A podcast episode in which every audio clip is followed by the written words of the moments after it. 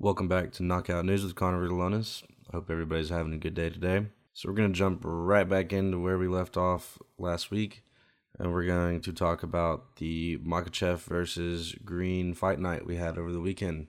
As I said, I would not be surprised if Makhachev were to come out with the win, and that's exactly what he did. Although he did it not how I was expecting him to do it. Makhachev defeats Green first round KO. I don't think he's ever gotten a KO in the UFC before because he's more of a wrestling guy. And whenever that happens, it's usually pretty surprising. And I did not expect that to happen against a guy like Bobby Green, who is a striker, who's very good at striking. That was very interesting to see. I don't know.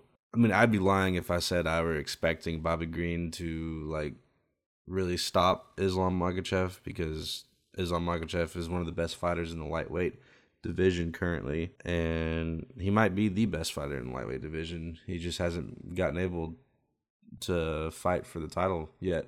Yeah, but I think he can realistically challenge anybody in the lightweight division, no matter who they are. Even even Charles Oliveira, the title holder, even Justin Gaethje, whoever, Michael Chandler, whoever. I think he can probably beat or at least be competitive with any of the top top guys because he is a top guy now. I mean, he's he's proved it. So nothing really else happened that crazy on that fight night. Notable mention might be Terrence McKinney. You know, it was his second fight in the UFC. He's become kind of popular after his debut fight because he knocked out his opponent in the first round in eight seconds. I think it was the fastest debut of any fighter in UFC history. So I mean that'll get you some attention, of course. So he won. It was a first round.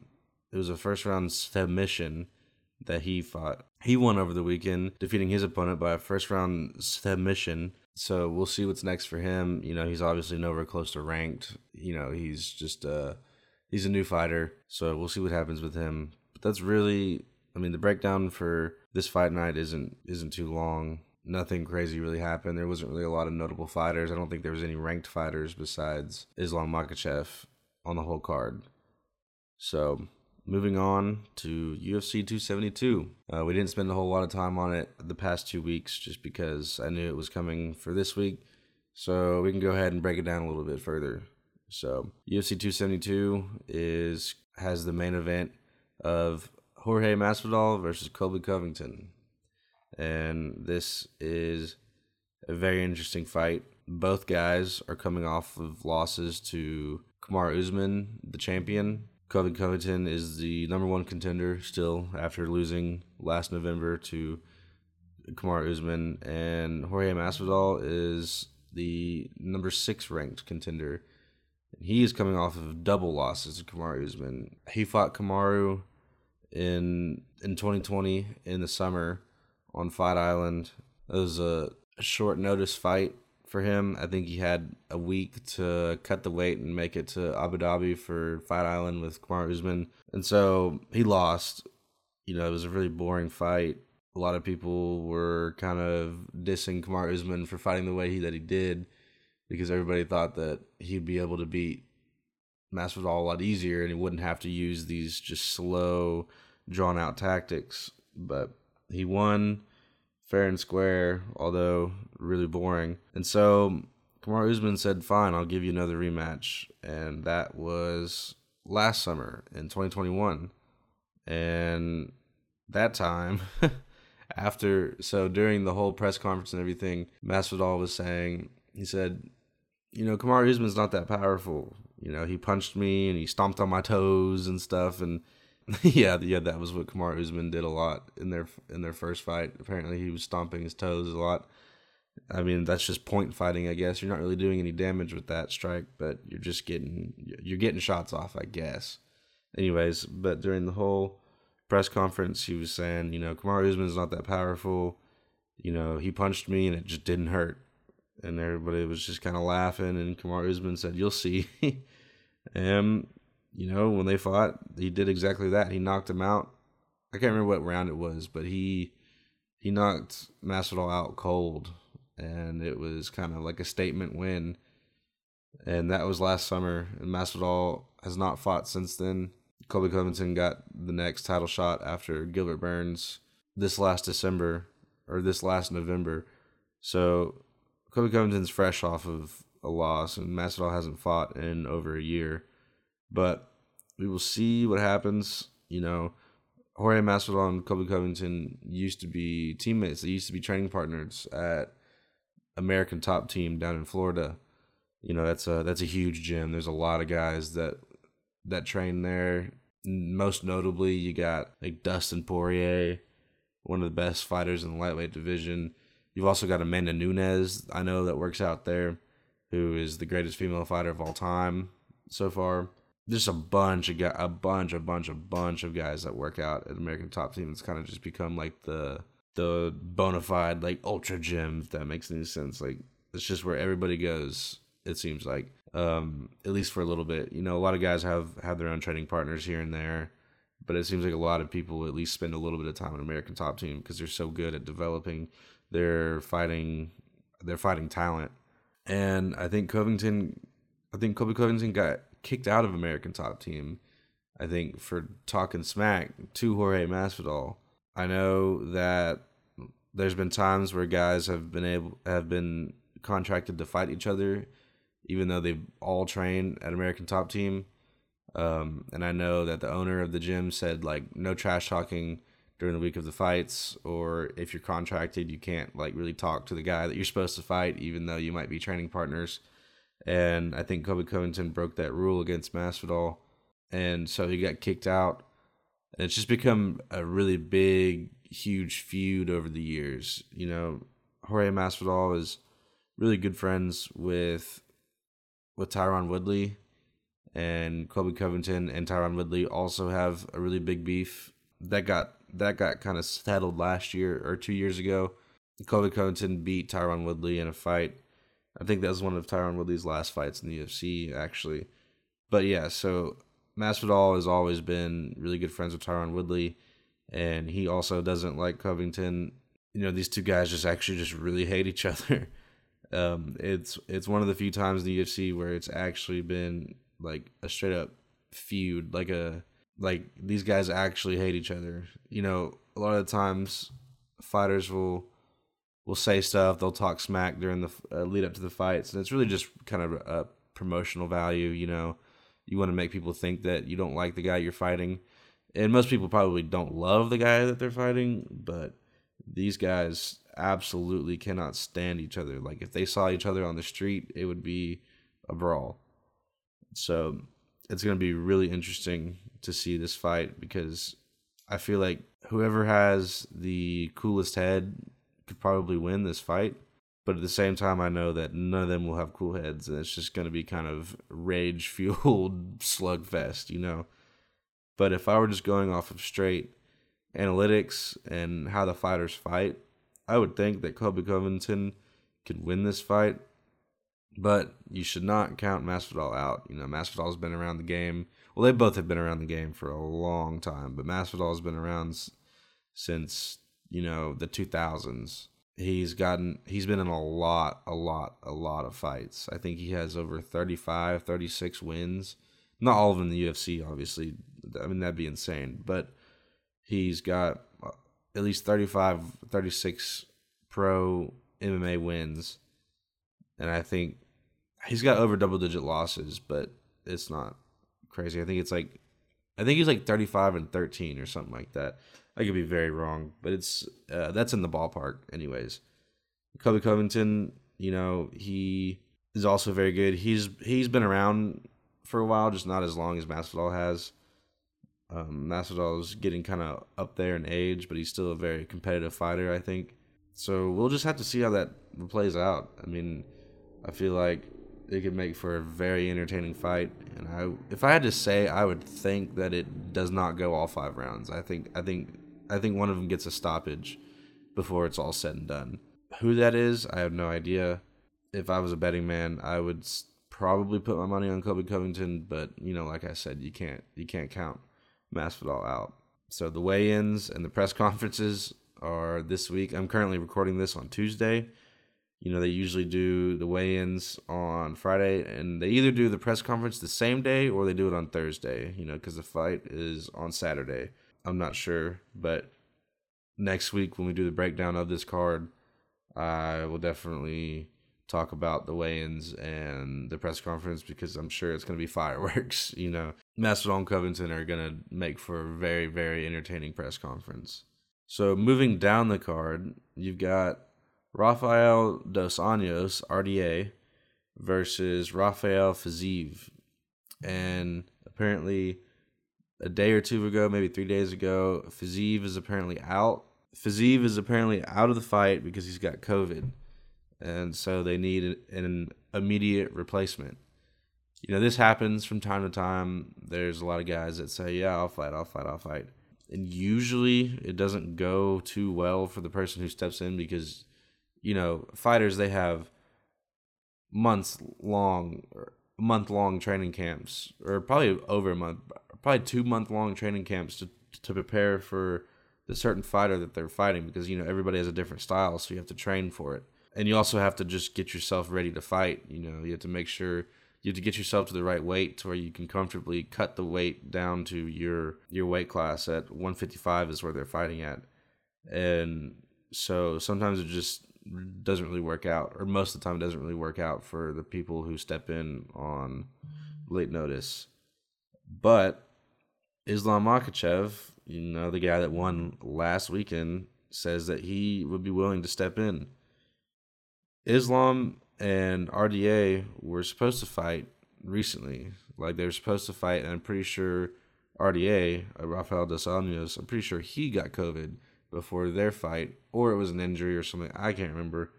But they're supposed to fight recently, and they didn't. And I think the whole fight got scrapped. And so Islam has offered to step in on one week's notice. And from the looks of it, RDA seems receptive of that happening. I think he said somewhere on Twitter or Instagram that they had unfinished business because you know they're supposed to fight before and they and they couldn't. And so I feel like the UFC could make that fight pretty quickly here. I mean, I think that would be a good a good fight for the co-main event. But also Renato Moicano, Moisano, uh, however you want to pronounce it, Moisano also said that he is ready to fight. He fought on the Izzy Adesanya card, uh, UFC 271, about three weeks ago. If you don't remember the breakdown of that, he won in a submission of Alex Hernandez. So he said he's also ready to fight. If I had to say, I think that the UFC would probably give Islam the fight just because he's the hotter fighter. And, you know, actually, Islam doesn't even really need to fight this fight. I think he's done enough to secure his title shot for whoever's next. I think I think Justin Gaethje is going to fight Oliveira next, but after that, I think it's it's wide open for anybody. So, Islam has more than secured his title shot. You know, he's undefeated. He's won like four fights in the last year, I think. So, and he's ranked number four before he just beat Bobby Green. So he'll probably either still be ranked number four or, or even number three. But even then, you can easily get a title shot if you're ranked number four.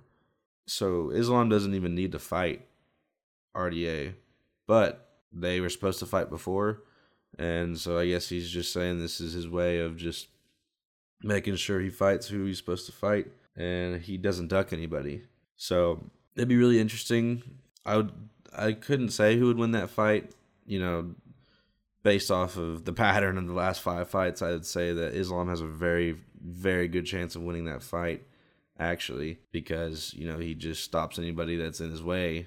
But RDA, Rafael dos Anjos, is a veteran of the sport. He is very good at what he does.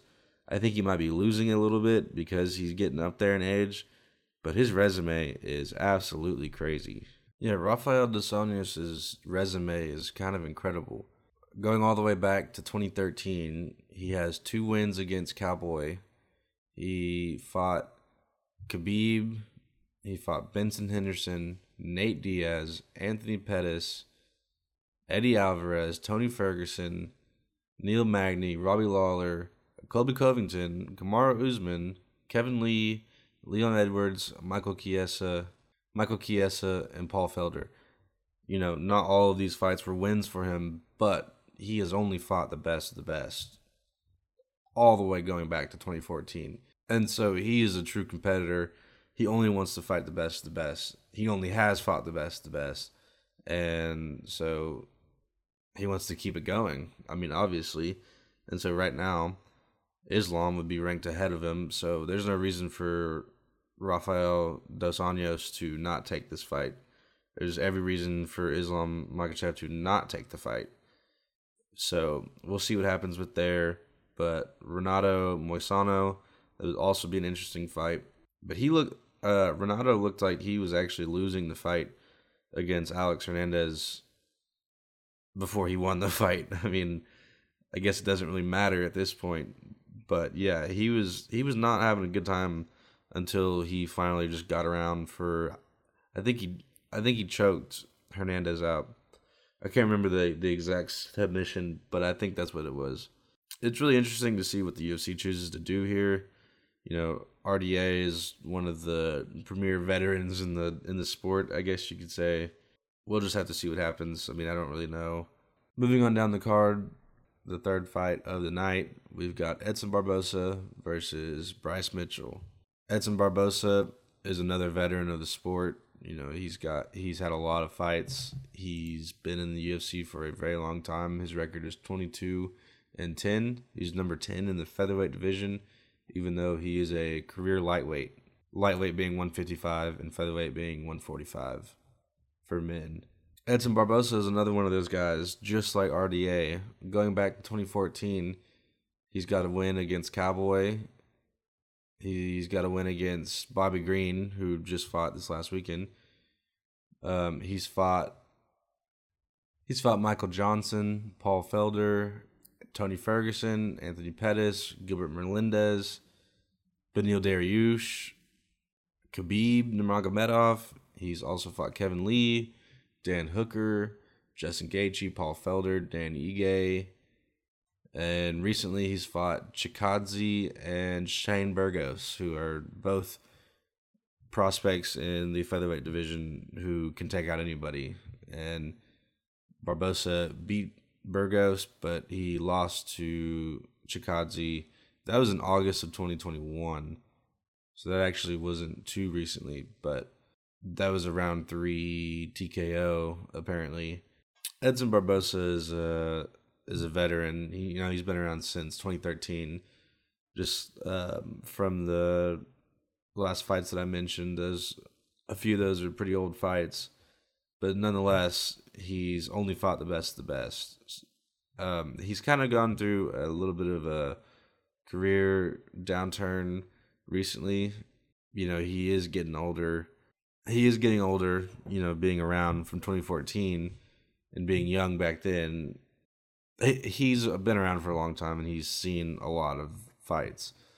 And he is fighting Bryce Mitchell. Bryce Mitchell, Thug Nasty. Thug Nasty is all the rage in Arkansas these days. He is 14 and 1 and he is 5 and 0 in the UFC. And he is the number 11th ranked fighter in featherweight and Edson Barboza is the number 10th ranked fighter in featherweight division. Bryce Mitchell fights out of Cabot, Arkansas he trains in Searcy, Arkansas, and he also trains he also trains in downtown Little Rock. There's a there's a gym down there by the river. Bryce Mitchell, like I said, is five and zero oh in the UFC. His last fight, he beat Andre Fili in October 31st of 2020, and I think why he's been out so for so long is because he hurt his hand in that fight. I think he broke his hand in that fight, but he still got the decision win against Andre Fili and the fight before that, he fought Charles Rosa on May 9th of 2020. And that fight was really interesting because Charles Rosa is a respected black belt. And Bryce Mitchell kind of had his way with him in like jiu-jitsu wise on the ground and Charles Rosa did not look like he knew anything of how to counter whatever Bryce Mitchell was doing. And Bryce Mitchell had become very popular before that fight. In his fight before that, which was December of 2019, when he he pulled off a Bryce Mitchell pulled off a body twister submission in that fight It's one of two times in the UFC that has ever been been pulled off. The first one was the Korean Zombie Chan Sung Jung. He he put somebody in a body twister like a while back, and Bryce Mitchell is the next one to do it. It's a very hard submission to put somebody in because you have to be in full control over the other person, and it's not very comfortable as the name describes it. It's a body twister. That's literally what it does. It, it he's able to twist your whole body up, other than or, or rather than you know just like a choke or like an arm bar or a leg leg lock or something you know like that you only have to grab one part of the body but the body twister you have to get their whole body contorted and it's a very very interesting way to submit somebody. And in his fight against charles rosa he put him in a body twister he put him in a body twister attempt i think like four or five times and the crowd was going crazy because nobody's or only one other person has been able to put somebody in a body twister once and nobody's been able to do it twice and so he didn't get it twice yet anyways but in that fight he put him in an attempt like f- four or five times. And it one time was very very close to ending the fight. But i think the round ended before he was able to get the true i guess torque on him uh, for him to be able or for him to have to submit. But so he's become very popular just from how crazy good he is on the ground.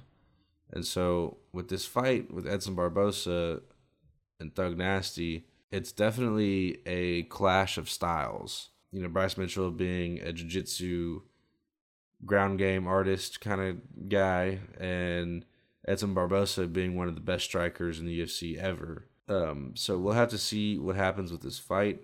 A lot of the times or not all the time, not uh, not a lot of the times, but sometimes you see with these two clashes of styles, if the person on the ground that's really good at ground game is really good at closing the distance, then they can just take down the person who's not as good at, at ground game. They can take them down relatively easy and then just do whatever they want to on the ground and usually win the fight.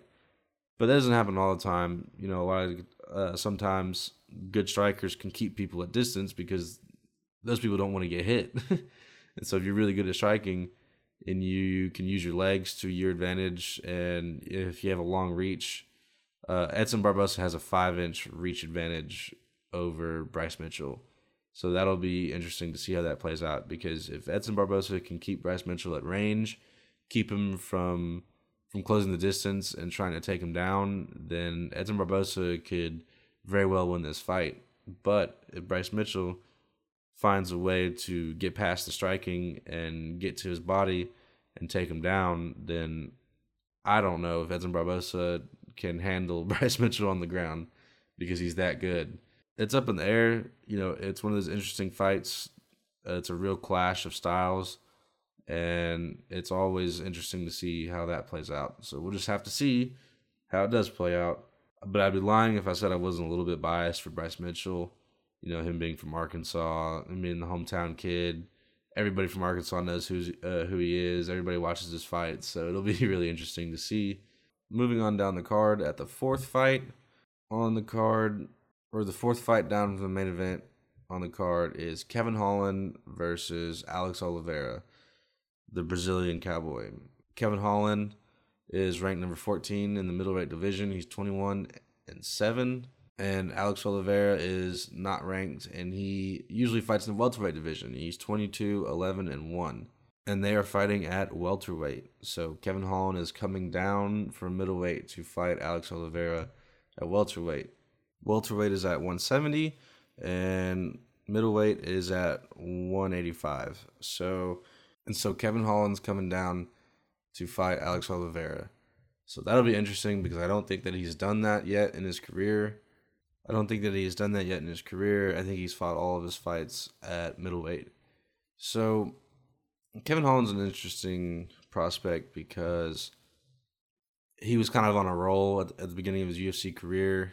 I think he started his career. He started his UFC career in 2018 I think he took one loss to Thiago Santos. His UFC debut was at UFC 227, uh, August 4, 2018. And he fought Thiago Santos in his debut fight, and he lost to him. Since then, he he beat a lot of guys that just aren't ranked, but you know he wasn't ranked either, so they were pretty even fights. He lost to Allen.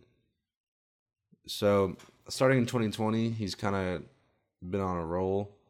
Uh, he fought Joaquin Buckley. I mentioned last week. He fought Joaquin Buckley. He knocked him out. He fought Stewart Ontiveros. He he fought Jacaré Souza. Jacaré Souza was like his first like really really big win. Even though the Jacaré Souza is not as good as it used to be, but it was just it was the best guy up until that point that Kevin Holland had fought. And that was at UFC 256. That was an interesting fight because it was uh, he KO'd Jacaré Souza, but it was from the ground. Like Jacaré Souza was on top of Kevin Holland, about to get into like full guard or half guard or something like that. He was looking at advancing his position on the ground, and Kevin Holland just reared back while his back was on the ground and punched Souza in the face and actually knocked him out. Which I think that's one of the first time that's ever happened. And so then people started trying to look for him to be in bigger fights.